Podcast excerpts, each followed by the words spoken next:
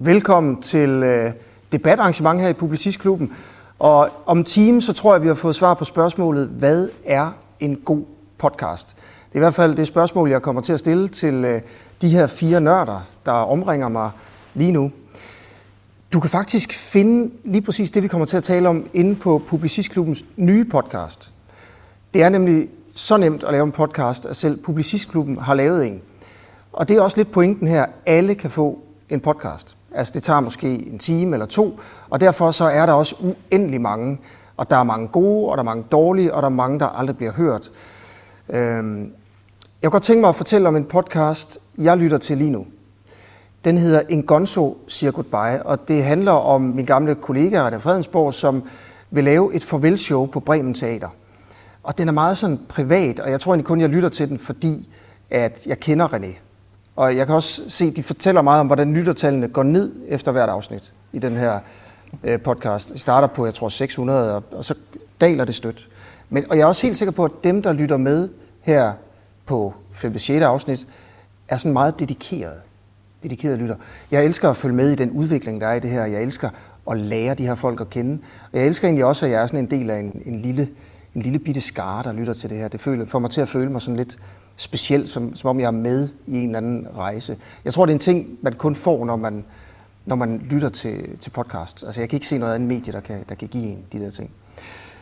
Men velkommen til. Skriv på Facebook, hvis du har lyst til at stille spørgsmål til mig eller nogle af de andre. Så har jeg min telefon med her, og så, øh, så tjekker jeg den sådan en gang imellem. Men lad os prøve at tage en runde. Thor, vil du prøv lige at præsentere dig selv, altså, du skal også lige mm. sige, hvad du hedder til efternavn, og så hvor du arbejder hen, og hvilken podcast du lytter til lige nu. Ja. Øh, jeg hedder Thor Harnbjørn. Øh, jeg har et produktionsselskab, der hedder Rakkerpark Productions, sammen med Dorte Palle. Øh, og jeg lytter til, jeg, jeg lytter til alt muligt, men nu sagde du, at jeg ikke må sige noget af det, vi selv laver. Ja. Øh, jeg lytter meget til en serie i øjeblikket, der hedder Wind of Change, som er et, øh, sådan en undersøgelse af, om amerikanske efterretningstjenester i virkeligheden, den amerikanske efterretningstjeneste i virkeligheden skrev det gamle Scorpion Sheet, uh, Wind of Change, og dermed fik muren til at falde. Ja.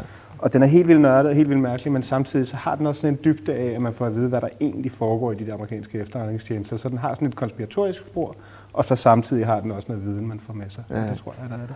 Jeg har hørt den der også. Har I andre også hørt den? Nej. Du har ikke hørt den? Du har? Ja. Ja. Jeg har den til gode, desværre. Du har den til gode. Det er sådan en, alle snakker om. Det er den, man skal høre lige for tiden, er det ikke det?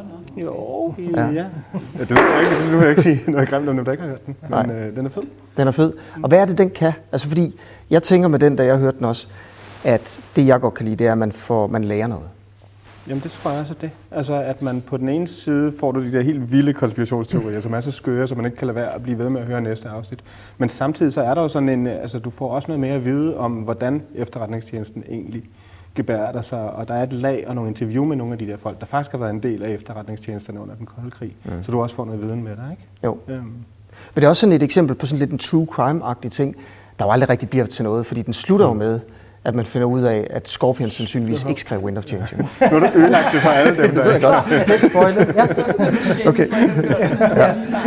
Ja. Uh, Steffen, ja. vil du præsentere dig selv, og så lige sige, hvad du lytter til for tiden? Ja, jeg hedder Steffen Rostrup, og jeg er indholdschef for Podimo, øh, indholdschef i Danmark. Vi er jo øh, et stort foretagende med kontor i mange lande, men jeg er ansvarlig for det danske indhold.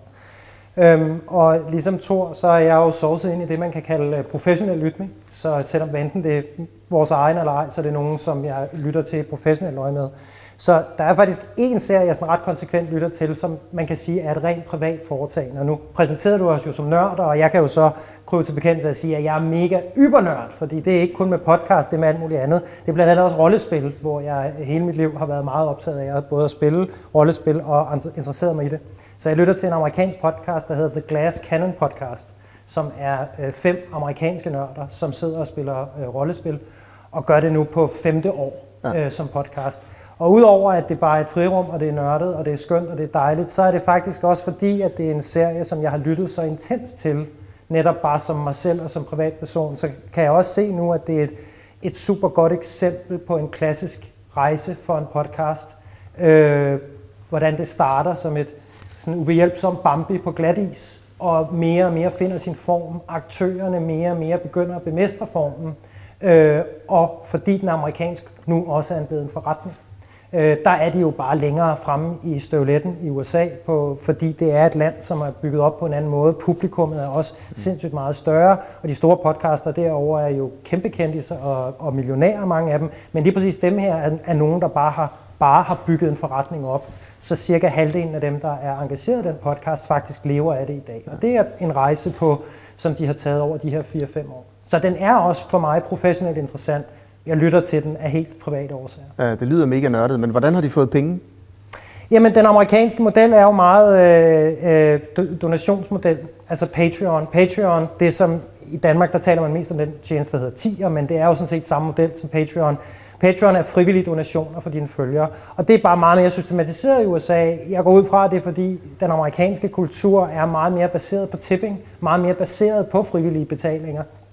Øhm, og de har bygget det op ud fra ingenting ved så efter et år at og måske at introducere det her Patreon og sige til deres følgere hver gang de starter en podcast episode, du kan hjælpe os med bedre udstyr, bedre mikrofoner og sådan noget, hvis du støtter med 5 dollars om måneden. Så bygger de lige så stille til os op, så kan man støtte med 10 dollars, så får man ekstra frønsegoder.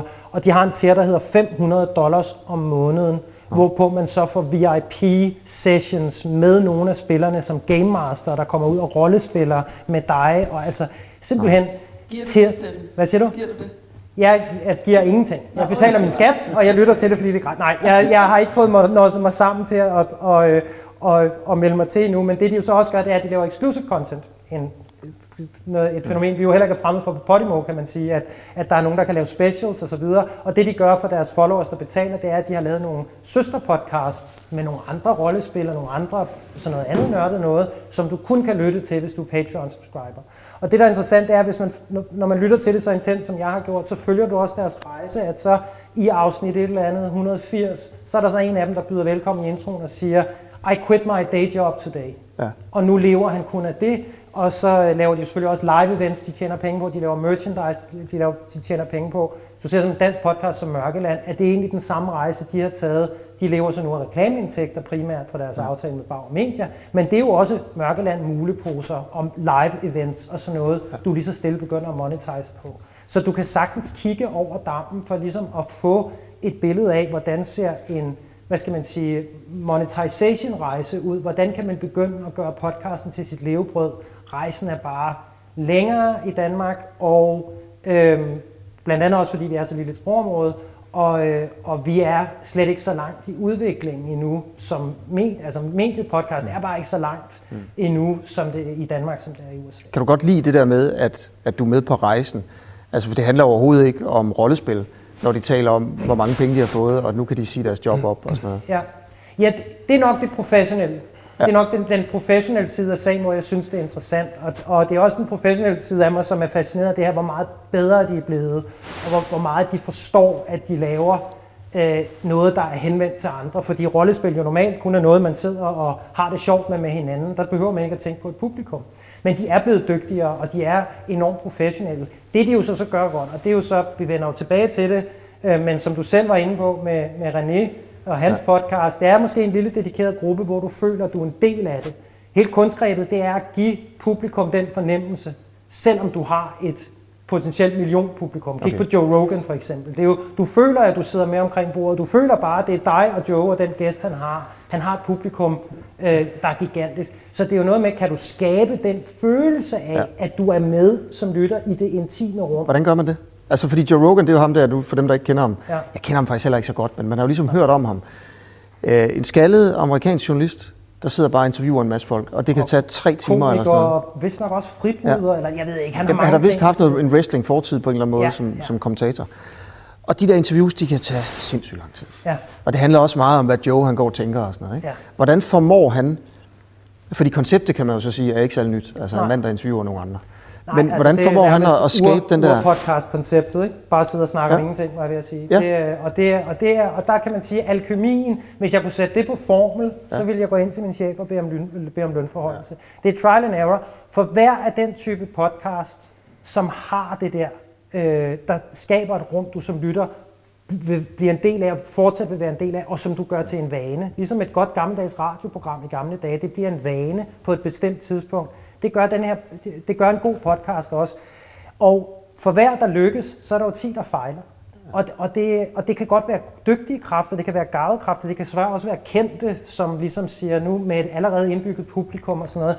Men, men sådan den der nøjagtige alkemi, der, der gør, at nogen kan øh, sejre med sådan et, skal vi sige, et samtaleformat, hvad enten det har et, en topik i midten eller ej, og dem, der ikke gør det. Det er jo øh, det, er jo det der er kunsten. Øhm, det er meget op til de personer, at der er en likability, der er en pacing, der er en rytme. Med de her fem gutter, jeg lytter til, så kan de sidde og snakke. De kan afbryde et intenst rollespil for at snakke om Bruce Springsteen midt i det hele, og de skriger af grin og har det sjovt. Du føler bare, at du er med. Hvis du ikke føler, du er med, hvis du føler, du sidder uden for samtalen, og der er nogle andre, der har det sjovt, og du ikke er med i det, så slukker du. Og det er den der fingerspidske føle. Ja. Er du med? Er lytteren med i lejen? Er du på indersiden af det, eller er du ikke? Og det, jeg kunne forestille mig, at den med René, jeg har ikke hørt den, mm. den er måske, det er et krav, at du måske skal være lidt mere på indersiden af René Fredensborg, for også at føle, at du er med på indersiden. Nu spekulerer jeg bare, for jeg har ikke hørt den, det kan være, den er fantastisk, men når du siger, at lyttertallet går ned, ja. så kræver det nogle visse forudsætninger for at komme med ind i det rum. Ja. Kunstgrebet er, at du som fuldstændig fremmed kan skabe et rum, hvor du så som lytter føler, at du kommer med på indersiden, at du er med i samtalen, at du er med på morskaben, at du er med på de interne jokes, og føler dig som en del af det, selvom du aldrig selv har en stemme i det. Du kan kun lytte. Ja, okay, det er spændende. Det du kalder for alkymi, det er også sådan et andet ord for magi eller et eller andet, ikke? Mm. Øh, det, jeg tror, det er det, vi skal prøve at finde ud af, hvad det er i dag. Mm. Altså den der formel, så du kan gå ud ind til dit chef og bede om lønforholdelse i morgen. Det krydser i fingre for at lykkes. Ja. Øh, Lige Gammeltoft, vil du prøve lige at præsentere dig selv og så sige, hvad du lytter til? Ja, øh, jeg er founder og CEO for Heartbeats, som blandt andet laver en masse podcasts, øh, både til vores egne kanaler, men også til andres. Og podcast, jeg ved ikke, altså jeg har det sådan, jeg lytter som alle her, tror jeg, til rigtig mange ting øh, i arbejdsøje med. Og så når jeg skal lytte noget selv, så har jeg lidt brug for en anbefaling, ligesom man har med tv-serier. Mm. Så samler man op i en eller anden tråd, eller på en Facebook-side, eller der er nogen, der skriver, at nu skal du lytte til. Nu har jeg så nu troede jeg, jeg vidste, hvad jeg skulle lytte til, fordi jeg blev ja. shamed, ikke? men nu ja. har du givet det hele væk. Ja. men øh, så, så det, jeg lytter til, det er faktisk en anbefaling, jeg har fået gennem en anden podcast. Det, nu begynder vi at blive kringet. Vi laver en podcast, der hedder Citat Slut, hvor vi anbefaler øh, kulturprodukter til hinanden og til lytterne. Og der er Ditte Giese kommet med den her podcast, som hun ville tale om, som jeg så blev gå sådan tvunget til at lytte til. Tale om en DR, jeg tror det er en P1-podcast, øh, som hedder mine smukke veninder og mine dejlige veninder, noget med nogle veninder. Mm. Og den lytter jeg til, og jeg kommer ikke til at lytte den færdigt, men det er den, jeg, har, det er den, jeg lytter til. Og hvorfor? Fordi den lige præcis gør det, som vi taler om her. At den øh, sætter mig af, at den bliver indforstået. Jeg er ligeglad med, hvordan de havde det som 17-årige, fordi de har ikke lukket mig ind. Og det giver mig ikke en fornemmelse af en genkendelighed omkring min egen 17-årige periode, eller 18 år, eller min venindeskaber dengang og sådan noget. De, øh, det bliver simpelthen for, det bliver for indforstået. Okay, det er simpelthen ligesom at sidde på en café og så lytte til dem, der slader ved bordet ved siden af. Altså. Ja, det gør det. Øh, og det er synd, fordi den vil øh, noget fint, og, og, der er, og den er godt, øh, okay produceret. Øh, jeg er virkelig ikke rosende, var. Nej, det gør ikke noget, det er fint. øh, ja, og der, der bliver for helvede der spillet, der bliver spillet rigtig meget Prince i starten, ikke? så bliver jeg ja. nødt til at lytte til det. Ja. Okay. Så, ah, er den ja. ikke. Det er meget sjovt. Jeg troede, du ville sige, altså, jeg vil få nogle podcasts, som man godt kunne lide, når man stillede det her spørgsmål om, Nej, hvad man lytter til. Så, så, så, så, altså, fordi jeg også er et ekstremt kritisk menneske, det bliver jeg nok nødt til at tilstå, så bliver jeg også nødt til at måske lytte mere, end jeg har lyst til. Ja. For at forstå, hvad det er, der går galt. Mm. Og også for at forstå, når andre, som jeg har respekt for, synes, at det er godt. Hvad, hvad, hvad er det så, jeg ikke synes? Men, at det bliver nødt til. Kan du prøve at komme det lidt nærmere så? Altså, du bliver ikke lukket ind. Kan du prøve at eksemplificere, øh, hvad der foregår i den her podcast, som gør, at du ikke er med? Altså, der er en, øh, en, en, en vært eller en hovedperson, hende der afsender på podcasten. Hun vil gerne fortælle en historie omkring sine teenageår med en vennegruppe. De er opvokset i Indreby, Frederiksberg, tror jeg om hvor usikre de var, og hvordan de som vennegruppe faktisk kan hænge sammen, men dynamikken har ændret sig. Og den vil hun ligesom afsøge, den her dynamik i den her venindegruppe. Og hun er jo i gang med i virkeligheden at portrættere en tid, som hun er et par år ældre end mig, men jeg kan jo godt genkende noget af den. Jeg tænker, vi skulle alle sammen være teenager, altså man kan jo genkende at vokse op i København på den der måde. Mm. Så når hun selv har en fortællerrolle, og hun ligesom kridter banen op omkring, hvordan er København på det, her, område, øh, på det her tidspunkt, og hvordan er det at gå i gymnasie, og hvor usikre er vi, og hende der fik bryster først, og hun fik den lækre kæreste i gymnasiet og sådan noget. Ja. Så kan man genkende det. Og så taber hun, når hun er ude og snakke med veninderne, okay. når hun interviewer dem. Så bliver det sådan to veninder over en flaske rødvin, som overhovedet ikke lukker os andre ind. Ja. Fordi sådan, om kan du huske Daniel eller sådan noget. Hvordan kunne de, hvordan kunne de lukke os ind? Altså, hvad, hvad kunne de have gjort? Jamen, det er jo i virkeligheden et journalistisk greb, ikke? Altså, at, at du, skal jo, du skal jo have folk med på din rejse. Du kan jo ikke bare... Øh, øh, Hvordan skulle man få det? Altså, skulle man sige, skulle man tale direkte til? Du er nødt til at åbne samtalen med, i stedet for, ej, kan du huske dig Daniel? Ja. Du er nødt til at sætte dig ned og bruge tid på, at dine lyttere skal vide, hvem, undskyld, fuck er Daniel, ikke? Ja. Øh, så de, de er ikke inddragende, de tager simpelthen ikke tid til at få åbnet universet mm. for os. Så det bliver sådan en, øh, en, en indforstået café-samtale. Ja. Okay. Det er, lidt, det er jo i virkeligheden lidt samme koncept måske som rollespillerne, men, men de kan bare, mm. og de der piger, de kan ikke.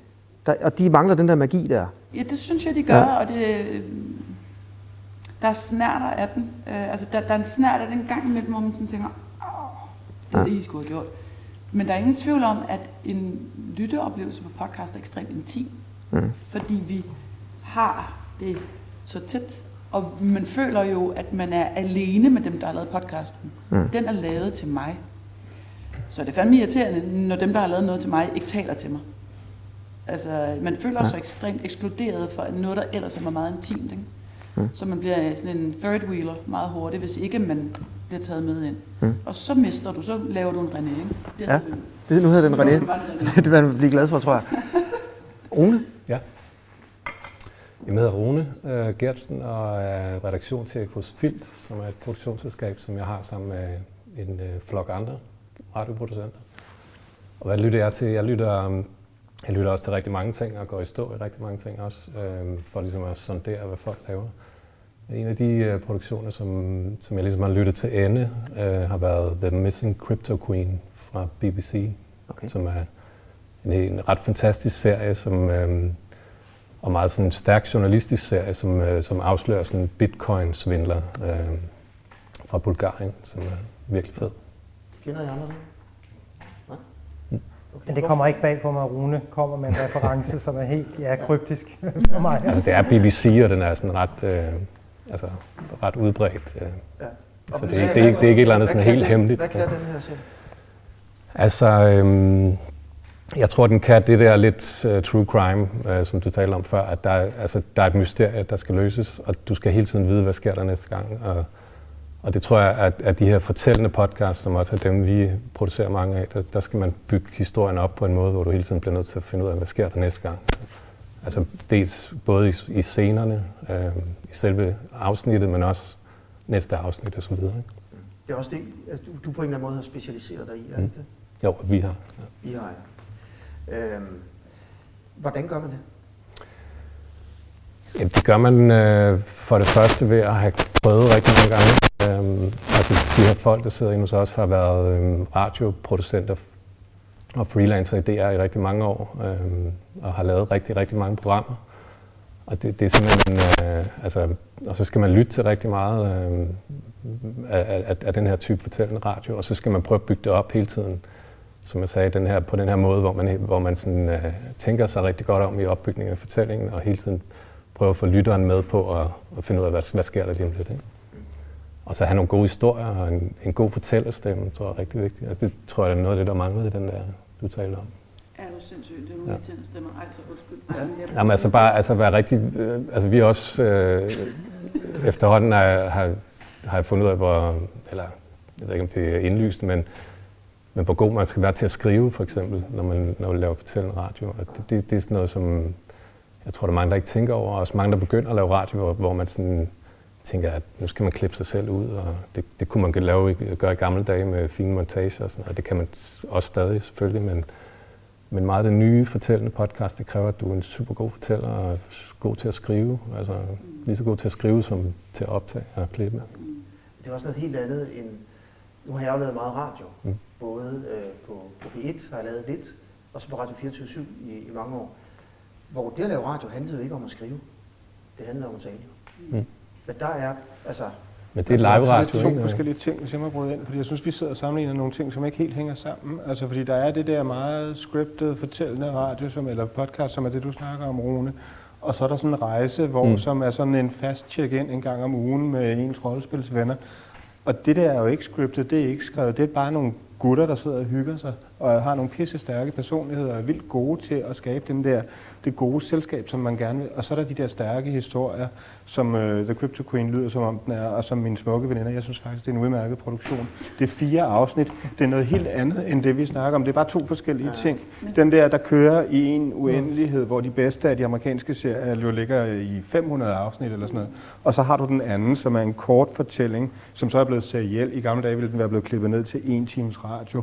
Nu bliver den så klippet op til 6-8 afsnit. Nu ved jeg ikke, hvor meget sådan en som Podimo. Men det er bare to lidt forskellige ting, og to Men- forskellige fortællestrukturer, Men jeg er snakker om helt, her. faktisk enig med dig i, at jeg tror, når vi snakker om, om podcast i Danmark, så er der også en, en opdragelseseffekt, der er trådt i gang, fordi øh, at de fleste har jo kendt podcast som et, et DR-radioprogram, der er blevet sendt live i Flow, og så har man taget det øh, og klippet musikken ud og lagt det som podcast on demand. Og podcast er jo meget andet end, og i virkeligheden er en podcast jo ikke lavet til at blive sendt i flow. Det er jo bare det, danskerne har stiftet bekendtskab med allerførst, tror jeg, sådan i bredeste forstand. Ikke? Og der er jo helt vildt mange eksempler på, at en podcast bliver jo først god, når man har forstået, at man laver det til on demand, og det er ikke bare noget, der er blevet sendt live, og man klipper musikken ud og lægger det on demand. Så det er, der er mange definitioner af en podcast, og en podcast kan være meget forskelligt. Øh, Og det synes jeg virkelig også, at vi viser, at Danmark nu er vi virkelig begyndt at forstå, hvor meget en podcast kan rumme. Skal vi ikke prøve at snakke om det? Skal vi ikke prøve at snakke om alle de forskellige sådan, typer af podcasts, der er? Øh, og, så, og så snakke lidt om, altså, hvornår de bliver gode. Så kan I lige tænke over det, så går jeg lige på Facebook. Ja. Kan jeg lige se, om der er nogen, der har skrevet. Og til jer, der kigger med live lige nu, I har kun cirka en halv time, 40 minutter, hvis I vil stille spørgsmål ind på, på Facebook her. Kan jeg lige se.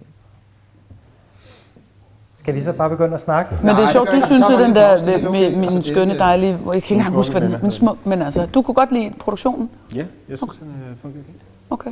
Øhm, jeg tror ikke, jeg er kernemålgruppen for den, men som øh, produktion synes jeg, den er rigtig, rigtig fin. Ja. Der er altså ikke nogen. Men altså, det, det er jo også lidt. Det, det er lidt det samme som at sige, hvad er en god øh, artikel, øh, Ja, ja, eller det hvad, er hvad er et super godt tv-program, ikke? Altså, fordi Ja. det, et tv-program kan både være nyhederne, og det kan være en, øh, en, en Præcis. dybdegående dokumentar. Så spørgsmålet, hvad er en god podcast, kan man ikke rigtig svare på. Men lad os prøve at dele dem op.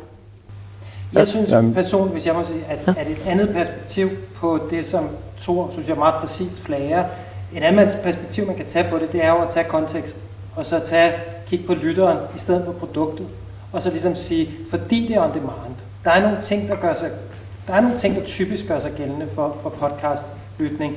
Det er intime rum, for eksempel. Det er ofte noget, du hører i dine hørebøffer. Mm. Det er også noget, i hvert fald det kan vi jo se på vores tal, det er ofte noget, du hører i transit, klassisk drive time, morgen, eftermiddag, hverdag, fuldstændig ligesom øh, øh, radio. Det er også der, radio piker. Men, så, så der er nogle ting omkring konteksten, som er det samme. Det er ofte et intimt rum. Men hvad er det for et mood, du er i? Og hvad er det, du har lyst til? Hvem er du som person? Og der er det sådan lidt, jeg elsker jo øh, lige præcis den type fortællinger, som Rune og Filt har, har specialiseret i. sig. Den afsluttede fortælling. Der er en, en velkomponeret dramaturgisk uge i det enkelte afsnit, men også over de fem afsnit, eller hvad det kan være. Øh, kig på de amerikanske, sådan nær, nu nærmest legendariske NPR-produktioner, altså Serial og så videre. Altså de, de her, de, jeg, jeg elsker det, men det er, det er lidt ligesom, når du går ind på Netflix og siger, tager jeg dokumentaren, eller tager jeg den der B-action-film med Jason Statham? Det, det er jo, hvad du, hvad du lige er i til. Mm. Og, og inden for de der brugsbehov, du så har, er der så ting, der opfylder det godt, og nogen, hvor det er mere en nitte. Der, hvor man stopper lytningen halvvejs eller efter en tredjedel, fordi mm. det var sgu ikke godt nok. Ikke? Altså, øhm, og, og, og den der måde at tilgå det på, på den måde Netflix-sammenligningen jo ikke helt dårlig, fordi vi kender alle sammen den der fortsæt med at se medlinje, hvor de ligger 5, 10, 20, 35 minutter inde i forskellige produktioner, som man ikke har givet sig færdig. Mm. Sådan ser ens podcast feed også ud. Og så er der en gang imellem dem, hvor ens completion rate er 100%, fordi man har spist det hele. Ja. Så der er en masse forskellige lytterbehov. Der er samtaleformatet, som er popcornen, eller det gode selskab. Mm. Du sagde det selv, det er jo det, det handler om. Er man i godt selskab eller ej? Og så er der primavaren, der er den, det fortællende, og så er der alle de, hvad skal man sige, øhm, øh, dem der handler, de emne interessebaserede podcast. Hvis man er glad for biler, så hører man måske Gravs Garage, hvis man, hvis man er optaget af det. Øh, hvis man er optaget af historie, kan man vælge at høre styr på historien på Podimo. Nu nævnte jeg så en af mine egne alligevel, ja. men det er også en af læs, så det går nok. Øhm, og så videre. Så det, det, der er et brugsbehov, og, og derfor så øh, er det, kan du ikke sætte en så entydig definition på podcast, ligesom du kan med alle mulige andre former, mm. men, men der er nogle forskellige brugsbehov, og ved at kigge på dem, kan man jo også begynde at, at kigge lidt på, hvad er det for et, øh, et hul hos mit publikum? Hvad er det for et publikum, jeg gerne vil ramme? Hvad er det for et hul? Hvad er det for en lyttesituation? Hvad er det for et behov hos mit publikum? Mm. Min podcast, min produktion egentlig skal opfylde. Mm. Og så gå rent på den, i stedet for at lave et eller andet samsurium, der ikke rigtig ved, hvad det vil. Hvad, hvad betyder det at gå rent på det? Det er, hvis du laver en nørdet podcast om et eller andet. Nu vil jeg ikke tage den her rollespilspodcast, jeg selv lytter til, men hvis du laver en, en, en nørdet podcast, for eksempel om biler eller et eller andet, så ram, så lav det fedeste produkt, du kan. Til, du kan jo til udgangspunkt i dig selv og sige, hvad er det for en podcast, jeg vil høre? Og så prøv at gøre det så godt og så rent som overhovedet muligt. Og så håb på, at det du laver er så godt, at det har potentiale til at brede sig ud fra sin kernemål. Nu tager jeg så et tv-eksempel, når nu vi alligevel taler om biler, men Top Gear er jo, det er jo et, et, et, et verdensomspændende underholdningsprogram som man ser, hvad enten man kan lide biler eller ej. Så det er jo sådan et eksempel på noget, som igennem mutationer og formatering osv. er blevet til noget, der går ud over sin emnemæssige øh, sin målgruppe. Fordi det har, nogle, ja, det har den der alkemi, vi talte om før, mm. nogle værter, noget stemning, noget et eller andet, der kan det. Men det starter stadig med den der oprigtige passion for noget kubik, eller hvad man siger, jeg interesserer mig ikke selv for biler. Øh, men, men, men i, lad være med at sige, hvis jeg skal lave den her bilpodcast, så bliver jeg også nødt til at have nogle bare bryster på coveret for at få nogle folk ind i musikken. Mm. Nej, start med at lave den der bilpodcast, du virkelig brænder for, og gør den så fed og ren som muligt. For hvis den bliver god nok, så tror jeg på, at at de kan vækste ud over sine bredder mm. og fange nogen ind, som får den anbefalet, hvad enten de interesserer sig for biler eller.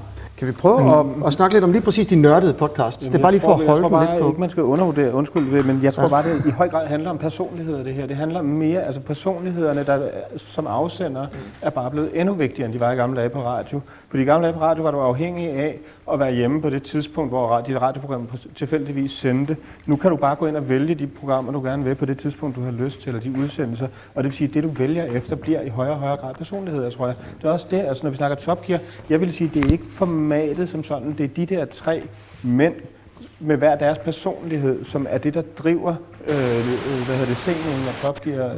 Det samme med nogle af de der podcasts. Altså, det, er det, det er de personligheder, det er de mennesker, du har lyst til at være i selskab med. Det tror jeg bliver vigtigere og vigtigere. På tværs af, om det så er fortællende podcast, hvor du har en eller anden form for narrativ fortælling, eller om det er de der øh, ugenlige gensyn med dine venner. Okay. Øh, det, der tror jeg i hvert fald. Det sidste, synes jeg. Ja, selvfølgelig. Det sidste, hvis det skal være en ugentlig vane, hvis det skal være et brugerselskab, Klart, så er personligheden alfa og omega, men der kan man jo ikke afskrive sig selv på forhånd, og ved at sige, hvis man gerne vil lave en podcast, der bliver man jo nødt til at håbe på, at man har det. Ja, men det, det, er bare, det tror jeg, det man skal mm. gøre. Ærligheden omkring det der, i stedet for at sidde og prøve at lade som om man er noget, man ikke er. Så mm. sige, hvordan er det, jeg kan fremkalde mig selv okay. bedst. Hvis man nu alligevel sidder derude og tænker på, at jeg bare tænker, måske er sådan en negativ Altså, der må jo være noget andet det, end, end bare personlighed. Jeg er med på, at personligheden er vigtig, men der må også være andre ting. Kan vi ikke prøve at at snakke om, hvilke, fordi det kan jo ikke stoppe her. Men det kan lige godt gå hjem, hvis vi siger, at det er bare personlighed. Men det kommer jo an på, hvad du, hvad du vil jo, synes jeg. Det kommer jo an på, hvad du vil, fordi du... Fries Before Guys for eksempel. Det er jo 100% bundet op på Nana og Josefine. Det er, det er jo deres liv, det er deres hvad, hvad er det for noget Fries Before Guys? Fries Before Guys er en af de absolut mest succesrige, skal vi kalde den samtale-podcast. To veninder, dengang i starten af 20'erne, de er også nogle af pionererne, anført sig med nogle af dem, der har været på banen i nogle år. Øhm, og deres koncept er jo sådan set bare, at de snakker om deres liv. De snakker, og de gør det meget ærligt, og, og, øh, og øh, altså inviterer indenfor i det der veninderum. Og det er jo det, de har formået at gøre. Det er jo 100% bundet op på dem, fordi det er så løst, hvad det egentlig kan handle om. Øh, men hvis du for eksempel er Rune og skal lave, skal fortælle en historie, der er sket, i en noget true crime, eller en, en, en, en, en, en podcast, som for eksempel man en psykopat, som jeg lavede til også eller andre, Selvfølgelig er der også en afhængighed af nogle mennesker der, men der kommer alle de historiefortællende elementer og selve håndværket jo til også at spille en, en, en meget, meget central øh, rolle. Øhm, så, men, så, men, ja. men personlighed er jo, altså de prøvede at mute mig ved at tage min mikrofon, men... ja, lige præcis, bare sluk for en. Hvad er det, øh, viden er jo sådan set også ret vigtigt at der, det er jo også det, du er inde på, Steffen. Hvis man sidder inde med en specifik viden, øh, og, og man kan finde ud af at folde det ud, så er viden jo også bare et ekstremt vigtigt greb i en podcast. Så det kan godt være, at du ikke kan, øh, har et ekstremt øh, spændende liv, som Fries, det ved jeg ikke, om de har, men at du ikke kan lukke folk ind i dit liv, men du kan i hvert fald også bruge det som vidensdelingsredskab, og få en ret nørdet øh, sådan ekspert podcast op at køre, ved at journalistisk gå til en til noget særlig viden, du sidder med. Ikke? Og der kan vi se, at der kommer mere og mere ud, hvor det ikke er øh, samtale og to veninder i et køkken, der bare udkommer en gang om, om ugen, men, men folk, der sidder... Øh, altså Millionærklubben er jo faktisk et meget godt eksempel på, hvad det kan, når du er rigtig dygtig til noget og leverer den viden videre. Altså det kan virkelig lave godt indhold også. Ikke? Så det kan godt være, at du har personer... Det er jo, det er jo jeg tror, det man siger generelt med podcast, vi vil gerne underholdes og lære noget samtidig. Det er det, der er de to vigtigste ting i en podcast, for at vi lytter til den. Og der er det jo både viden og personlighed, der ligesom overlapper der. Ikke? Og hvad mere? Er der, er der ikke andet? Øh, der er øh, journalistisk øh, greb, der er produktion, der er lyd, der er alt muligt. Hvad mener du med journalistisk greb? Jamen, du, altså, der, der er jo de der, der er masser af eksempler på, at nu laver vi en podcast, og sætter vi os i et køkken, to mennesker og snakker. Så kan man sige, så er det jo hyggeligt, og så lærer man dem at kende på et tidspunkt.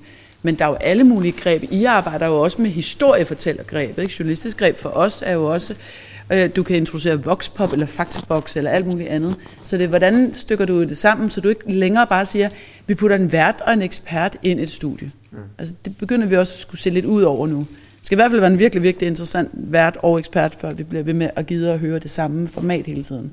Mm. Så kan du sagtens øh, udvide det og sige, men der er forskellige former for, ligesom artikler, er der forskellige mm. former for podcast. Hvad, hvad er så nogle af de nye greb, folk er begyndt at bruge?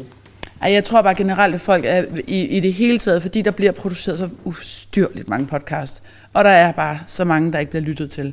Så at det der med, at man bare sætter sig ind nysgerrigt omkring et bord og bare laver noget indhold, der er virkelig, folk er blevet meget, meget dygtigere til at sætte sig ned og gennemtænke deres emner, deres podcast, mm. finde ud af, jamen er det nok, at vi bare putter en gæst eller en ekspert ind i studiet.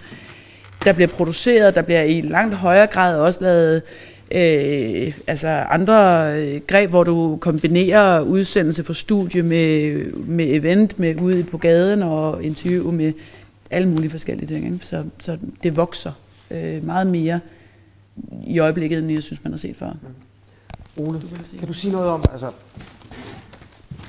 gode greb til at bare hvordan man laver gode podcasts. Altså, og du må godt bare vælge en slags podcast, fordi åbenbart så giver spørgsmålet ikke mening, hvis man bare siger podcast.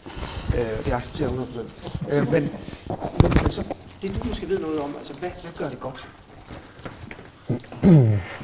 Jamen, jeg tror, jeg, jeg tror, at der altså det her håndværk, og det, det, det er jo nemt nok for mig at sige, når folk endnu så også har lavet det i øh, 10 år, ikke? Øhm, og har, har haft DR som altså et sted, hvor de er, ligesom har prøvet ting af og uddannet sig øh, derinde. Ikke? Øhm, men altså, man, man, hvis man laver fortællende øh, serier, så skal man være virkelig god til at fortælle, og det, det lyder måske lidt banalt. Øhm, man skal kende øh, dramatur, dramaturgiske øh, greb og, og håndværk, og man skal synes vi jo endnu hos os, øh, at man skal også øh, få det til at lyde fedt. Altså godt lyddesign, få en, en god øh, øh lyddesigner på fra ja, Sonic College eller øh, Filmskolen eller hvad vi jeg, eller en, der har uddannet sig selv. Ikke? Øhm, altså, nu snakker du om greb. Vi har, vi har lavet den her historie, med, der hedder Farlige Toner, om dansk jazzhistorie. Der har vi brugt øh, altså fiktionsgreb det er en, en historisk fortælling, men vi har ligesom valgt at tage nogle,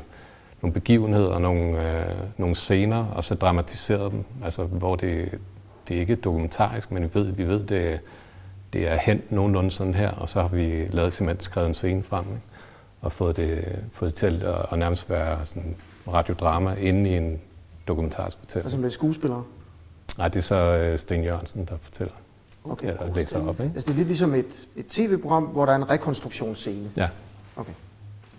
Altså, igen, altså jeg, jeg ved ikke, om man kan tale om nogle helt originale greb inden for podcast. Altså, Det er, er der egentlig jo, forskel altså, på radio og podcast? Altså fordi jeg sidder også og tænker, det du beskriver der, kunne man også have lavet det på DR Reportage for nogle år siden. Altså, er der, gør man noget andet i podcast, end man, end man gør i radio? Altså, der bliver sendt på FM-båndet. Jamen, der er i hvert fald noget med, at du kan lave en fortælling, som du udkommer med øh, i seks afsnit eller ti afsnit med det samme, og så kan folk høre hele fortællingen, hvor at, øh, over mange timer måske, øh, hvor det kunne du i hvert fald ikke før i tiden. Ikke? Ja. Der er også noget med varighed, som jeg også synes er ret fedt ved podcast. Ja. At du faktisk i højere grad kan stille krav til, er det godt, eller er det ikke, altså, skal det vare 58 eller minut? Mm. Ja. ja. Eller øh, nu var indholdet i det her afsnit sådan set godt nok til 26 minutter. Ja. Så bliver det 26 minutter, fordi vi skal ikke spille folks tid. Og så næste uge, så var det 31. Altså det kan jeg, jeg kan faktisk godt lide, at man ikke hele tiden skal tælle op til en radiovis, øh, og om, at man bliver sat fri af det der mm. øh, fyldsnak, som man nogle gange laver i live. Mm. Jeg tror også, jeg tror også øh, må, må, ja, øh, altså man skal, man skal også nok være mere sådan, øh, skarp på fortællingen, end man skulle før, hvor man, altså folk tændte radioen, og så var de der, øh, og, og der var ikke så meget andet, og, øh, der var ikke så meget Netflix og andre kanaler og så videre. Ikke? Altså man skal virkelig kunne holde fast i folk i, i fortællingen. Altså, det er også altså, noget, som for eksempel 30 er helt utroligt gode til. Ikke? Og de har jo sådan nærmest, så vidt jeg har hørt, en, en, en, en skabelon, altså en formel for, hvordan, altså hvor, hvor, længe er, hvor lang er hver sekvens simpelthen i, i minutter. Altså de ved, de skal videre efter tre ja. minutter, så skal der ske noget nyt, skal der ske noget nyt. Og man skal sådan hele tiden, øh, altså fordi folk, øh, folks opmærksomhed flakker bare. Det, ja. det, det ved alle jo, ikke? Ja. Jo, og det skal også inden for podcast, på den, på den måde tror jeg, det er anderledes i dag end, end gamle radioprogrammer. Mm. Det er også nemt bare at stoppe midt i, hvis man ikke gider mere. Så der er altid en ny, god, man ikke lige har fået hørt. Men jeg synes bare, det er den, det er lidt det, nogle af ser. Jeg synes, det er on-demand tilstanden, der er det vigtigste. Altså, jeg kan huske, jeg læste en artikel for et stykke tid tilbage. Jeg tror, det var en, BBC-journalist, der begræd øh, øh, begrebet podcast, fordi det er jo bare radio on demand. Og der er mange ting, der ville være nemmere, hvis man bare kaldte det radio on demand. Man har ikke opfundet en selvstændig betegnelse for on-demand tv. Det hedder ikke øh, visualcast eller sådan et eller andet andet smart. Og jeg kan sådan set til dels godt følge ham, forstået på den måde, at det er forbrugssituationen og on-demand-situationen, der har bevirket, at man så er begyndt at genbesøge nogle greb, man kender fra radioen og sagt, hvis det skal virke i en on-demand-verden, så skal vi begynde at tweake og gøre nogle ting anderledes. Og det er heller ikke forskelligt fra det, der er sket på tv. Altså, du ser jo ikke en øh, tre minutter lang credit-sekvens længere i nogen som helst tv-serie. Fordi man ved godt i et on-demand-univers, der skal du bare get to the action immediately. Det vil sige, modtagersituationen har ændret den måde, man tænker dramaturgi på. Modtagersituationen har ændret den måde, man tænker struktur og, og alle mulige andre greb ind. Frisat varigheder. Det gør sig også gennem for tv. Så jeg synes, det er, det er den der on demand, det er radio on demand, og fordi den situation, lytterne er i, er, er væsensforskellig fra sådan, som man hørte radio i gamle dage, bestemt tid, bestemt øh, øh, kontekst, man så var i på det tidspunkt osv., typisk også sammen med andre osv., jamen så bevirker det øh, sådan, så at sige reciprokt, hvordan man så begynder at sige, jamen når du nu er i den situation, hvordan kan vi så gå ind og tweak produktet, så det passer bedre til den situation. Men det er bare så sjovt, fordi der, der er jo altid, og det det, der gør det her øh, med at finde den perfekte podcast fuldstændig umuligt, for der er jo altid på den anden side. Mm. At det kan godt være, at øh, det er on demand, og vi bare kan klikke videre, men slow, altså nedsat tempo og fordybelse og alt det, det er jo også noget, der tæller i on-demand-lytningen på podcast. Mm.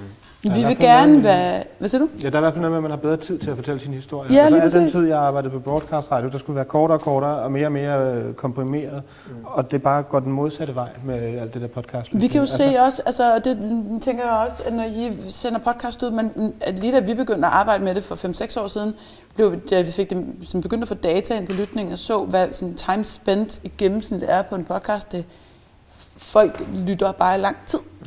Og de er ikke så øh, sapper. Det kan godt være, at det selvfølgelig du bliver så hurtigere sappet væk, hvis du ikke gider, men hvis du har valgt det til, og du lytter, og det er noget, du godt kan lide, så bliver folk bare med det indhold i meget lang tid.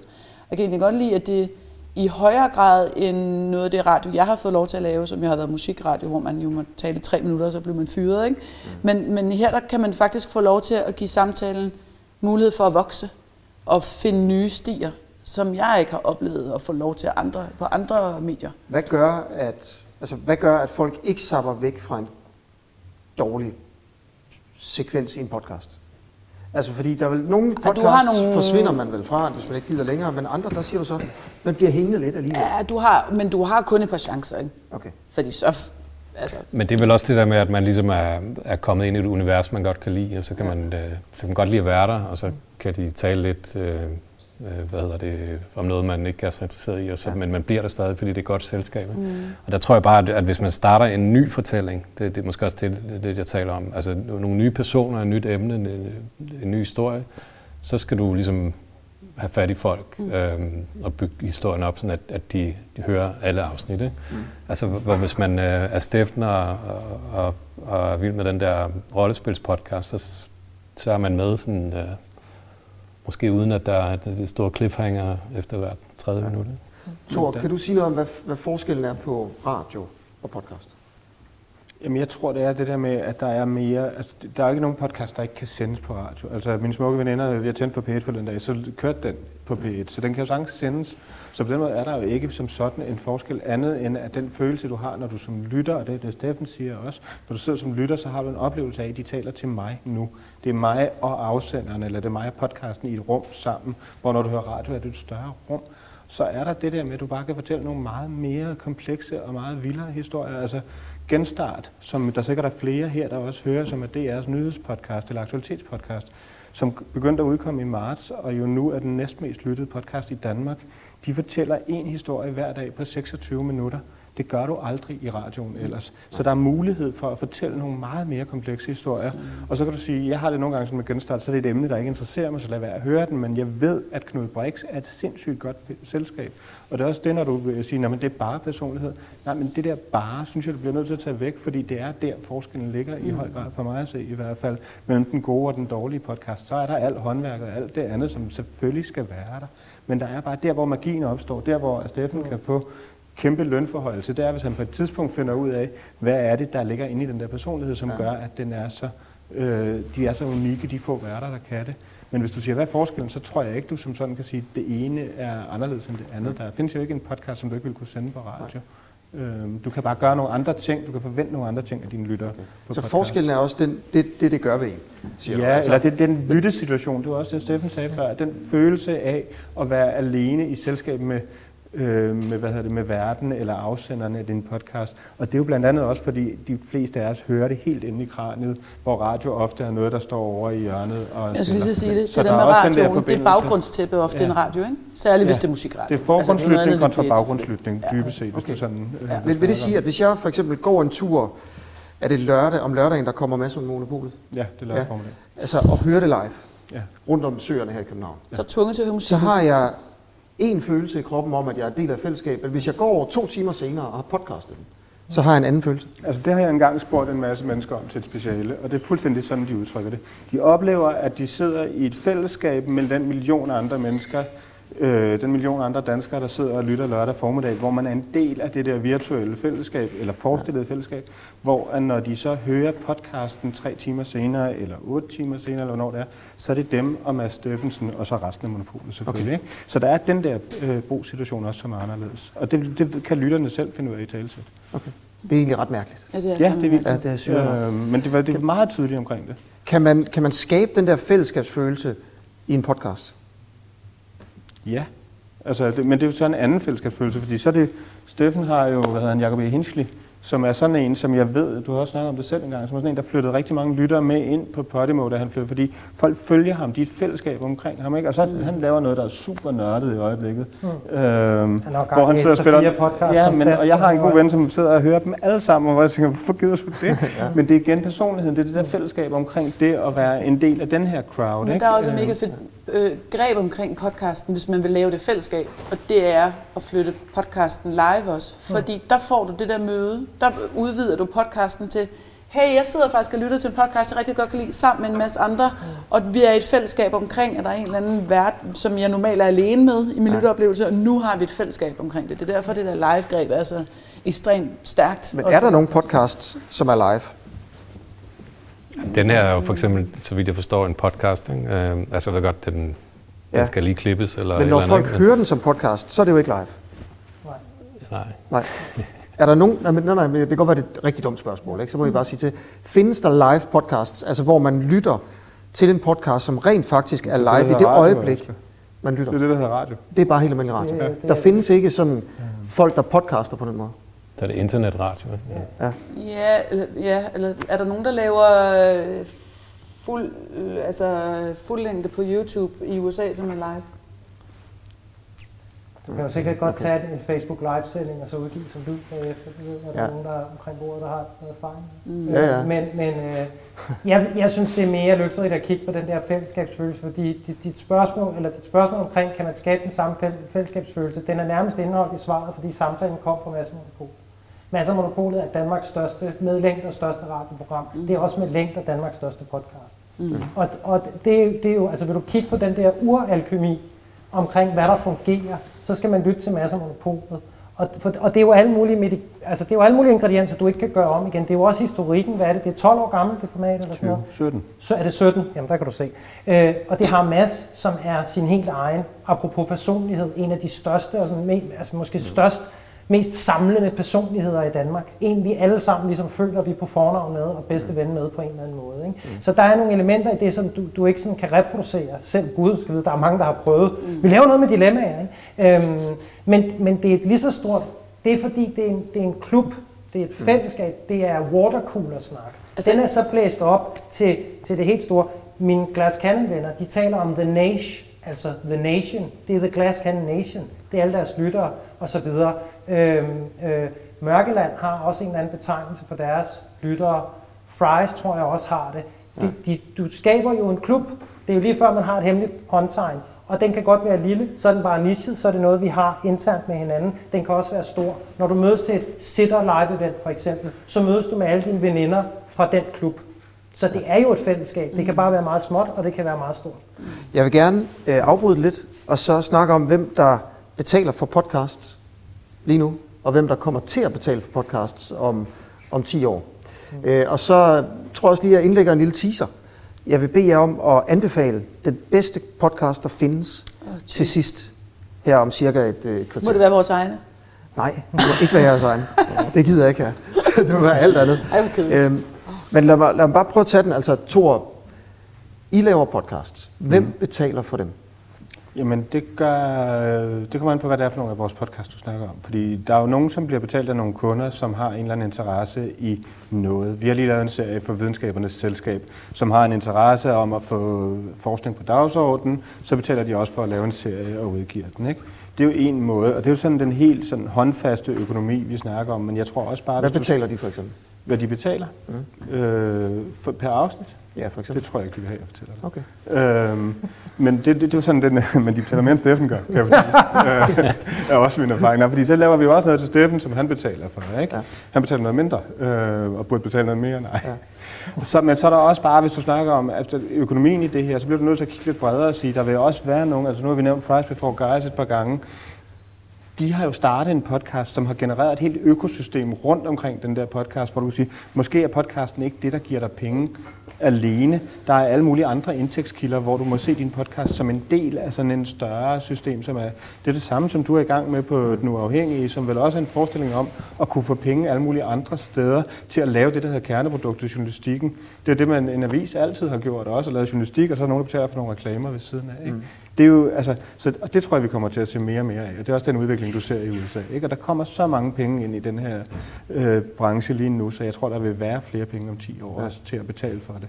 Det, det kan være, at jeg lige skulle sige det der med den uafhængige, nu bliver nævnt Ja, nogle gange, at jeg laver, jeg sender, øh, jeg sender interviews på, på de sociale medier, og så lægger jeg det op som podcast bagefter. Øhm, og så kan folk, min, min model er jo, så kan folk vælge at betale, mm. hvis de vil. Men jeg tror bare, at vi er et sted i en udvikling lige nu, hvor det bare går fremad. Altså vi, holder, vi har noget, der hedder Nordic Podcast Academy, hvor vi har haft 100 unge mennesker gennem kurser i år. Alle vores kurser er overtegnet. Der er simpelthen så meget talent, så mange mennesker, der så gerne vil noget med lyd i øjeblikket, som er så helt fantastisk, men som også betyder, at der vil komme så meget talent, og der kommer flere og flere lyttere. Altså det føles som sådan en snibbold, der ruller den rigtige vej i øjeblikket, mm. endelig vil jeg sige. Ikke? Ja. Så jeg tror, at hvis du kigger 10 år frem, så vil der være nogle penge i nogle strømme, som vi slet ikke har set endnu. Hvor, hvor kommer de penge fra om 10 år? Altså, hvem finansierer Jamen, podcast? Det kan være, at Steffen han har løftet sit, øh, sin højre balle og taget sin pung op af lommen og begynder at donere. Nej, det kan være, at flere og flere vil begynde at donere. Det kan være, at der kommer flere sponsorer. Altså, der er jo også noget omkring det, altså, som, som Le også nævnte før, at når folk tænder for en podcast, hvis jeg snakkede med, vi har snakket med flere nu, som er de der niche nørde podcast, så er det 90 procent af lytterne, eller over 90 procent af lytterne, der lytter hele vejen igennem. Det vil sige, at 500 super loyale lyttere, er de måske mere værd mm. end øh, 5.000, der tilfældigvis lige sapper forbi en eller anden hjemmeside. Der vil komme nogle penge der, tror jeg, mm. ind i industrien, som, øh, okay. som ikke er der nu. Du har ikke nævnt licens. Nej, men det er, jo, en, altså det, er jo, det er jo ligesom Podimo, der bare betaler lidt bedre, fordi de har lidt flere penge, men det er jo altså det, er det samme. Men jeg tror ikke, jeg tror ikke, det er der, vi skal... Det bliver ikke licensen, der kommer til at redde podcasten, eller Nej. løfte podcasten i Danmark. Det tror jeg ikke. Okay. Men det bliver vel en anden blanding, altså som vi jo også ser nu, at, at brugerbetaling kommer, om det er, fordi der er eksklusivt indhold, man betaler for, som Podimo er i gang med at opdrage danskerne, og, og øh, også andre til andre lande, så der er brugerbetaling hvor du får ekstra øh, altså tilgang til noget andet indhold, og der er den der frivillige støttefunktion, og så er der annoncøren. Ikke? Det er de tre øh, måder, vi får penge på i øjeblikket. Vi, men altså øh, podcasterne. Mm. Øh, og der, der, de tre vokser jo. Altså øh, betalingsvilligheden for brugerne og støttevilligheden for brugerne vokser bare dag for dag. Mm. Annoncørerne, øh, deres interesse i podcast vokser helt enormt. Altså vi må sidde til kunder, potentielle kunder og sige, Altså det kan godt være, at I synes, I skal lave en podcast, fordi det er smart, men det der skal I ikke lave en podcast om. Øh, det skal I lave noget andet om. Øh, så der er bare generelt stigende interesse. Det er jo vildt fedt. Øh, også for at dem, der gerne vil lave det. Altså, alle vil gerne i praktik med noget med podcast i øjeblikket, ikke, når man studerer. Så jeg tror, jeg tror fuldstændig ret. Det, det, det vokser ja. simpelthen bare, og det kan vi også se alt data omkring. Der er flere og flere, der lytter på ugebasis øh, ja, danskerne, og det er jo både unge og gamle nu. Ikke? Prøv at fortælle om, hvem der betaler for at lave de podcasts, som, som, som I laver på Heartbeats. Ja, vi har vanvittigt mange forskellige modeller, øh, og det er fordi, vi arbejder med, med så mange forskellige typer podcast. Vi har i vores byråben, der producerer vi ud af huset, blandt andet til Steffen, øh, og til, også fra andre medier i virkeligheden. Øh, så fordi de ikke selv kan lave den lyd og de produktioner, de ja. gerne vil. Så har vi på mediet, der har vi samarbejdspartnere, som er kommersielle partnere, lige fra DSB Ung til Mercedes til alle mulige øh, andre kunder, som gerne vil være med til at brande sig. De vil gerne brande sig via øh, podcast. Og så siger I i podcasten, den her podcast er sponsoreret af Mercedes? Ja. Okay. Vi har også øh, støttefunktion. Øh, det er særligt på vores musikpodcast, fordi der er ikke nogen, der gider at give penge for musik længere i Danmark, desværre. Så, øh, så der støtter øh, for eksempel rockhistorier, hvor vi har to giganørder, der fortæller og musik, mm. så kan man gå ind og støtte dem. Og så har vi også en lidt mere public service, øh, jeg kalder det public service, vi har en podcast omkring spiseforstyrrelser, som to unge piger har lavet, og det var i virkeligheden noget, vi gerne bare selv ville finansiere, der skulle ikke penge i det. Men så har Headspace gået ind og lagt penge til markedsføring af den, så mm. den kan komme bredere ud. Øh, og fordi de gerne vil ligesom, fortælle, at 12-25 kan få gratis rådgivning hos dem. Så det er jo ikke en kommersiel partner, det er mere en Mm. Det skulle ikke være det er. Men altså, laver du en podcast, som du ikke øh, får penge for? Altså. Det gør vi, ja. ja. Helt sikkert. Okay, hvorfor? Ja, fordi jeg synes, at indholdet er vigtigt. Ja. Ja. Okay. Øhm, hvad, hvad koster det for et bilfirma at få lavet en, dig til at lave en podcast? Okay. Rune, hmm? hvem betaler for det, I laver? Altså, for det meste er det DR. Ja. Øhm, ja. Og så har vi også øh, en del andre produktioner, som øh, det kan være Audi, eller det kan være... Øh, Laver I dem for Mediano, eller Nej. okay. øhm, eller det kan være øh, Center for Ungdomsforskning, eller det kan være Klubtoteket, eller Picoret, eller øh, hvad har vi ellers? Øh, Karen Bliksen Museet, øh, altså alle mulige forskellige. Okay. Du har det er nogle sjove... noget til mig. Ja, Podimo. Men der er nogle Ja. ret sjove Jeg er den eneste her, der ikke har konstellationer. lavet noget for Podimo. Altså, vi har, vi har virkelig en, en, faktisk en ret spændende case. Nima Samani, som du mm. kender, du har, han var vært på 24 han sk- skal lave en podcast hos os nu. Øh, hvor vi har, altså, det, og det er sådan en, som jeg sagde til ham med sammen, den kommer vi aldrig til at kunne sælge, fordi den handler om de dømte. Altså en, der har været dømt mm, pædofil, voldtægtsforbryder, morder, whatever. Og gå ind og snakke med de her mennesker om, at de er kommet tilbage og blevet lukket ind i det danske samfund igen. Den, det er ikke sådan noget, du sælger til Coop. Altså, det, det vil jeg i hvert fald have svært ved at få til at lande. Men så har vi gået ind og fået et samarbejde med blandt andet med, med Karnov og øh, Mette Stage, som er forsvarsadvokat. Det, er jo- det er jo helt, altså det, det er ret mærkværdigt for mig også at se, hvor meget vi har arbejdet med kommersielle partnere, om hvor lidt kommercielt det bliver lige pludselig. Ja. Altså, at det ikke er de der kæmpe branding-kampagner, vi sidder med, som vi har lavet med DSB Ung, men der er også bare sådan et nicheprodukt, hvor du hvor det er nogle, nogle helt anderledes samarbejdspartnere, vi får nu. Og det er virkelig fedt. Folks interesse for, produkterne, for podcastproduktet er virkelig bredt sig ud. ikke? Må, må jeg lige prøve at spørge noget? I, I lavede noget for, var det Audi, du sagde? Ja, altså det, det er, ja, det, Ja. ja. Øh, Er det, øh, er det journalistik, I laver der? altså det er en øh, musikpodcast om øh, bandet Jung, som øh, er på turné, øh, hvor at Audi sponsorerer ligesom en del af deres turnéer og en del af, af podcast. Når man laver sådan noget for Audi for eksempel, eller, eller for Mercedes, får de så lov til at tage ting ud, hvis de ikke er tilfredse med det? Nej, Nej? Ja, ikke i det her tilfælde. heller ikke i vores. Okay. okay. Så det, Det- det fungerer jeg- sådan set ligesom, en, at man indrykker en annonce i en avis, og så siger man så bare, det får I lov til, men I må ikke blande jer i, hvad der står på siden ved siden af. Ja, men der, er det er jo lidt ligesom, når du kigger på øh, annoncørbetalt indhold, øh, native. Altså, hvad, hvor er der en... Øh, du kommer som kunde, det er i hvert fald sådan, vi gør det, hvis du skal have en distribution via vores medie, så er der ret vandtætte skøjet omkring, der er en grundværdi, du gerne vil være med på, du gerne vil være med på præmissen omkring podcasten, men du kan ikke gå ind og sige, "I- nu skal, nu skal I snakke om, eller jeg kan ikke lide, at hende der sagde. Altså, mm. der, der er lukket ned. Okay. Ikke? Så man er med på grundpræmissen omkring podcasten, men man kan ikke blande sig redaktion- redaktionelt i det. Okay. I Podimo, vil du prøve bare lige kort at fortælle om, jeres, altså, om konceptet for, hvordan I tjener penge? Hmm. Og, og så også lige snakke lidt om, hvordan du tror, at det vil være om 10 år. ja, igen, endnu et sted, jeg kan få lønforhøjelse, hvis jeg påstår, at jeg ved, hvordan det ser ud om 10 år. Jeg synes lige i virkeligheden tegnede billedet meget fint op. Du har annoncørbetalt øh, indhold, du har frivillige donationer ved hjælp af Patreon og tier, og så har du straight up brugerbetaling, som i en mere organiseret form, som er det, som Podimo i sin essens er. Altså vi har prøvet at skabe en, en platform, hvor du betaler et fast månedligt abonnement, ligesom du kan gøre med alle mulige andre streamingtjenester, så får du noget indhold, som du ikke kan finde andre steder. Plus at du så for, hos os også kan bruge os som en, i går så en ganske almindelig podcasttjeneste, hvor du kan høre din, din yndlingspodcast, øh, forhåbentlig fordi at vi har den bedste tjeneste på markedet. Det bilder vi os i hvert fald selv ind, at vi har, og hvis ikke vi har det endnu, så får vi det i hvert fald. Øh, så, øh, så, så selve brugerbetalingen er kernen hos os.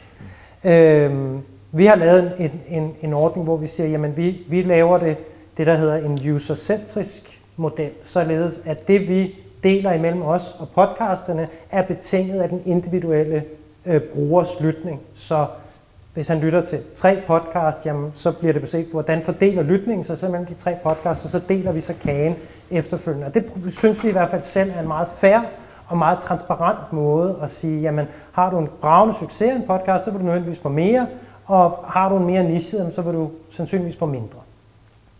Øhm, når det så er sagt, der er to ting, jeg vil sige til det. Det ene, det er også i forhold til noget, det læs sagde, nemlig at det bare går en vej. Ja, det gør det, men det går langsomt. Mm. I hvert fald med økonomi. Og det er i hvert fald noget, vi gang på gang har Øh, jeg har skulle tale med øh, podcaster om, der ligesom siger, hvorfor er jeg ikke millionær allerede? Det siger de måske ikke så direkte, men tonen i det er i hvert fald rigtig nok. Du hører også, Thor, han jammer over, at jeg ikke betaler nok for det og sådan noget. Bevægelsen i forhold til at føre økonomien i podcast i Danmark går meget, meget langsomt. Den følger jo, at forbruget stiger. Forbruget stiger, efterspørgselen stiger. Når forbruget og efterspørgselen efter noget stiger så eksplosivt, som det faktisk gør, når du kigger på den årlige stigning år for år, mm. så følger kommersielle interesser efter. Det er jo sådan nærmest bare en naturlov. Så det, der er spændende i Danmark i de her år, og, og mange andre steder i verden også, som er nogenlunde på samme niveau det også, det er, at det er nu, vi former, hvordan den model ligesom skal være. Og den, ja, det bliver en blanding af det hele. Øhm, men det går langsomt, og det er noget med at have tålmodighed. Samtidig så er det også lyd og, og radio, kommersiel radio, øh, historisk set, i forhold til eksempelvis tv, som det ofte bliver sammenlignet med. Der er helt forskel på økonomi. Hvis du kigger i DR, hvor jeg tror, de fleste omkring det her bord har en fortid, så går altså et absurd, øh, kæmpe stor del af licensmidlerne til alt muligt andet end lyd, fordi det er relativt billigt at producere, mm. og, og, og det er så bare sådan, man, man prioriterer det. Så der er bare en, en anden tradition for lyd, og øh, du har et DR, der også sidder massivt på radiomarkedet, og det vil sige, hele den der kommercielle del i forhold til lyd er bare meget, meget mindre, end den for eksempel er inden for tv. Så det går langsomt. Det andet, jeg vil sige, det er, vores grundmodel er øh, brugerbetalingsmodel, altså vores øh, økosystem, som vi kalder det. Mm. Altså at vi får flere og flere betalende brugere ombord på platformen. Det tager tid, det kræver ressourcer, det er der, vi kommer al vores ressourcer ned i, det er at booste og skabe en platform, som er så attraktiv, at vi får nok brugere ind, der betaler hver måned, til at økosystemet begynder at fungere, og de podcaster, der bidrager, faktisk også begynder at se noget revenue.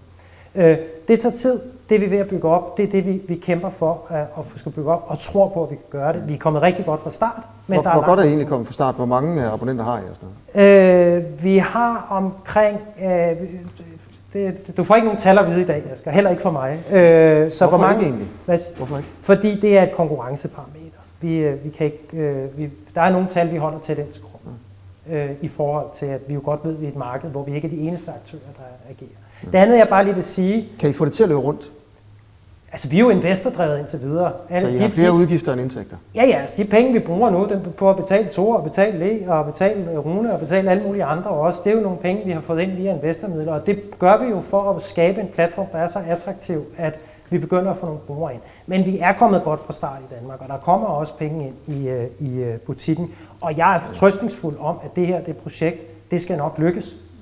Men det jeg bare vil sige, den anden ting, det er i forhold til, hvordan vi på sigt vil arbejde med alle vores creators, så er det jo vores tilgang til det, at vi er på podcasternes side i forhold til at sige, at vi vil kigge på alle mulige modeller for, hvordan vi, kan, vi sammen kan tjene penge på det her og få det til at løbe rundt. Og så det vil ikke sige, at det er sådan en one size fits all. Vi vil gerne ind og arbejde med omkring sponsoreret indhold. Vi, vi arbejder også med noget, der hedder windowing for eksempel, hvor at vi starter med at lægge en podcast ud eksklusivt hos os, og så efter en vis tidsperiode, 14 dage, 3 uger, en måned, så lægger vi den ud på det åbne RSS-feed. Og det kunne man jo godt få, tænke sig på sigt også kunne være med et sponsorat i enden osv. Fordi vi er med på, at det det hele handler om, det er jo at bygge en samlet model op for, hvordan du med din podcast som en form for kerne eller udgangspunkt eller sådan hovedstol kan bygge en forretningsmodel op, du faktisk kan begynde at tjene penge på. Der er nogle podcasts, der er enormt attraktive for annoncører, og så er der andre, som Lee lige har fortalt om, som kan være super, super kvalitet, men fordi det, de handler om, måske ikke lige sælger billetter nede i Superbrusen, jamen så, øh, så er det måske ikke attraktivt for annoncører. Men der vil stadig være et stort publikum. Og hvordan kan de så få lov at betale? Det kan må, de jo må jeg ikke sige noget til det, fordi at, at jeg synes, der er en ting, der kunne være godt at tale om også, og det er, at øh, Altså jeg håber virkelig, at der kommer nogle offentlige støttekroner ind til, til at producere podcast, for hvis man, hvis, hvis man ser det som sådan et vigtigt medie på linje med, med altså print og tv og film osv., at, det så, øhm, altså, at der kommer en mulighed for at, at søge penge til nogle af de her store fortællende serier, ikke kun fordi vi skal lave dem, men fordi alle mulige øh, kunne lave dem øh, i for eksempel øh, kulturkunststøtte eller øh, public service midler osv. Altså vores øh, sidste kulturminister havde jo en anden intention om, at public service puljen skulle skrives om, så vi kunne søge midler til podcast. Lige nu er al mediestøtte skrevet og lavet til tekstbaserede medier, hvilket er fuldstændig vanvittigt. Det er 2020. Mm. Nu har vi så en kulturminister, som ikke nok har tænkt sig at gøre noget sønderligt ved noget af det. Så lad os vente på den næste. Mm. Så kan det okay. være, at vi kan få nogle penge. Det er forhåbentlig. Jamen, altså, det, ja. det er fint. Tusind tak, fordi I vil uh, give os bud på, uh, hvor pengene vil komme fra i fremtiden, ja. uh, og også lige fortælle om, hvor pengene kommer fra lige nu. Og så tænker jeg egentlig bare, at jeg vil sige tak, fordi at du har set med. Uh, og hvis du kan lide det her på Facebook, så må du meget gerne dele det, hvis du tænker, det kunne have noget interesse for, for andre, og lære lidt om, om podcasts. Og det er nu, at du skal se med lige de næste fem minutter, hvis du gerne vil have altså, de bedste podcasts, altså bud på de bedste podcasts i hele verden, der nogensinde er lavet. Og det er den runde, vi tager nu. Og jeg tænker egentlig, jeg godt vil starte, hvis det, altså, det kunne jeg jo godt gøre. Øh, Jeg synes, at man skal se Hardcore History. Eller Kender I lytte. den? Eller lytte. øh, vel sagtens. Lytte, ja, undskyld, lytte, ja. Hardcore History med, med Dan. Carlin, den her amerikanske podcast, øh, podcaster. Super, super nørdet. Krigshistorie om Genghis Khan eller japanerne. Og så var et afsnit snilt tre timer. Og så er der 5-6 afsnit om, om et eller andet, altså totalt nørdet historisk felttog på et eller andet, øh, et eller andet sted. Og det er kun ham, der snakker. Det er så vildt. Det er kun ham, der snakker. Han har sådan en ting med, at han har en bamse, eller en mand, eller, eller en ølflaske, eller et eller andet inde i studiet, han kalder for Ben. Har du mærke til det? Mm. Og sådan en gang i hver anden afsnit, så siger han, You know, Ben, I told you last time, these Japanese guys, you know. Og, så man ved ikke, om der, er en, der hedder Ben. Men han taler til en, der hedder Ben. Og jeg tænker nogle gange, det er mig, der er Ben, og det er det måske også. Og, nå, det er mega fedt. Og hans reklamer kan jeg også godt lide. Han tjener penge på den måde, at han, sådan, han anbefaler. Øh, nej, det sgu da ikke ham, det er en anden. Jamen, det er lige meget. øh, det er en anden historie nørd fra USA. Øh, men okay, Dan Carlin, Hardcore History, synes jeg er mega fed. Jamen, så er jeg glad for, at du spørger mig først, fordi så vil jeg tage, i min optik i hvert fald, podcastens svar på Citizen Kane, øh, nemlig S-Town, som, den er øh, som jeg synes, øh, altså hvis du skal hoppe ombord et sted, så hop ombord på S-Town. Den, mm. den har, apropos alkemi, den starter et sted, Hvad er S-Town? S-Town er, jeg tror han hedder Brian Reed fra NPR, øh, som også er involveret i hele det der Serial, en af de her Ira Glass followers. Altså det er sådan virkelig premium, premium podcast, for dem som alle ligesom kigger på og ser op til et eller andet sted. Ikke? Øh, som får et tip fra en gut øh, nede i Midtvesten omkring et muligt mor, som politiet har dækket over. Og han beslutter sig for, efter der er mange telefonsamtaler med ham gutten, at tage ned og undersøge det. Og den historie derfra vokser så. Det der historie viser sig hurtigt at være det, man kalder for en MacGuffin. Altså det er bare et gangsæt element, men mordet i sig selv spiller ikke nogen større rolle. Det er ham, han tager ned for at besøge, og så er det det, der sker, mens han så... Og det vil jeg så ikke sige, for jeg vil ikke spoile. Der sker noget undervejs. som Nu har så sagt, gør- at mordet er ikke særlig spændende. Ja, det er rigtigt, men ja. det er så fordi, der sker noget andet, som skubber det i en ny retning, og så bliver det på en eller anden måde et portræt af USA, et portræt af os som mennesker. Et, altså det er den store fortælling i den lille fortælling, og så er det bare NPR, de kæler for deres ting og bruger den tid, som der skal tages for. Altså det er ligesom sådan en, en klovborgost, ikke? Mm. Øh, det, der, der, de bruger den tid, det skal tage for at fortælle historien rigtigt, og det er altså nogle gange overvis, eller månedsvis, eller hvad det nu kan være. Den er, det er et jumping on point, som ligesom bare næler, hvad er det podcast kan, det er det der, Ja. synes jeg. Jamen, det er svært at komme udenom Serial, så ikke? Hvis vi snakker om Ej, kun men hvad fanden skal andre sige? Altså, hvis, der, er kun, hvis man kun må nævne én øh, podcast, så er det vel Serial, som ligesom var det, ja. som fik øh, podcast til at gå fra at være et nichefænomen til at være et massefænomen tilbage i 2014. En øh, serie, som låner en masse virke, virkemidler fra fiktionen og fra tv-serier, og som arbejder med true crime på en måde, og som også er blevet kælet for formmæssigt. Som hvis man ikke har hørt den, så vil jeg sige, så er det i hvert fald der, man skal starte. Det er lidt ligesom at gå tilbage i rockhistorien og høre de allerstørste. Så er det her øh, Serial første sæson, fordi det er den, der er, ligesom, er udgangspunkt for alt det andet, tror jeg. Nå, men tak og tak. Selv tak. Så great. Øh, så, så lad os tage en dansk, fordi jeg synes faktisk, at der er øh, vanvittigt gode produktioner. Og jeg synes, P1 Dokumentar laver helt vildt fede dokumentarer. Jeg synes, det perfekte offer er noget, som jeg har været øh, helt suget ind i. Så det perfekte offer må være øh, for mig. Det er øh, øh personlige fortællinger, virkelig velproduceret, handler om, øh, i hvert fald en af sæsonerne handler om øh, en kvinde, som bliver, øh, for, hendes psykolog forgriber sig på hende. Øh, det, det er vanvittigt forhold, der bliver ligesom udfoldet i løbet af den her dokumentar. Som, det er så uhyggeligt, øh, og det er dansk, og det er ægte. Øh, det, jeg, synes, jeg er meget betaget af det. Det var dansk.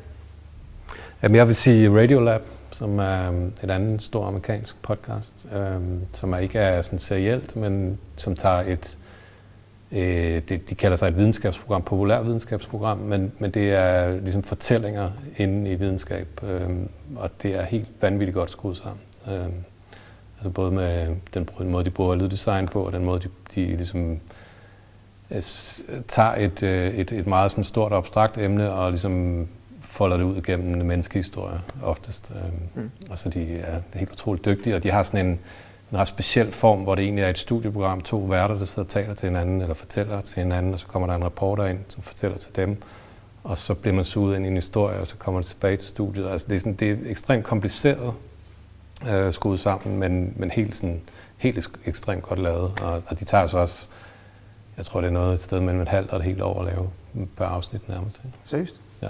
Okay. For hvor mange mennesker? Øh, jamen, altså, de, de sender jo, altså, hvad sender de, et par gange om måneden eller sådan Okay. Så det er sådan en ret stor ting, øh, og det koster selvfølgelig spidsen af en jet, ja. Ja. Okay. Tak fordi I kom alle sammen. Tak. Selv tak. Det var en fornøjelse. Og tusind tak til jer, der har kigget med, også øh, her på, på Facebook, på Publicistklubbens øh, Facebook-side. Også tak til dig, der måske har lyttet med på Publicistklubbens podcast-kanal. Dig, lige præcis dig, vil vi gerne takke øh, af hele vores hjerte.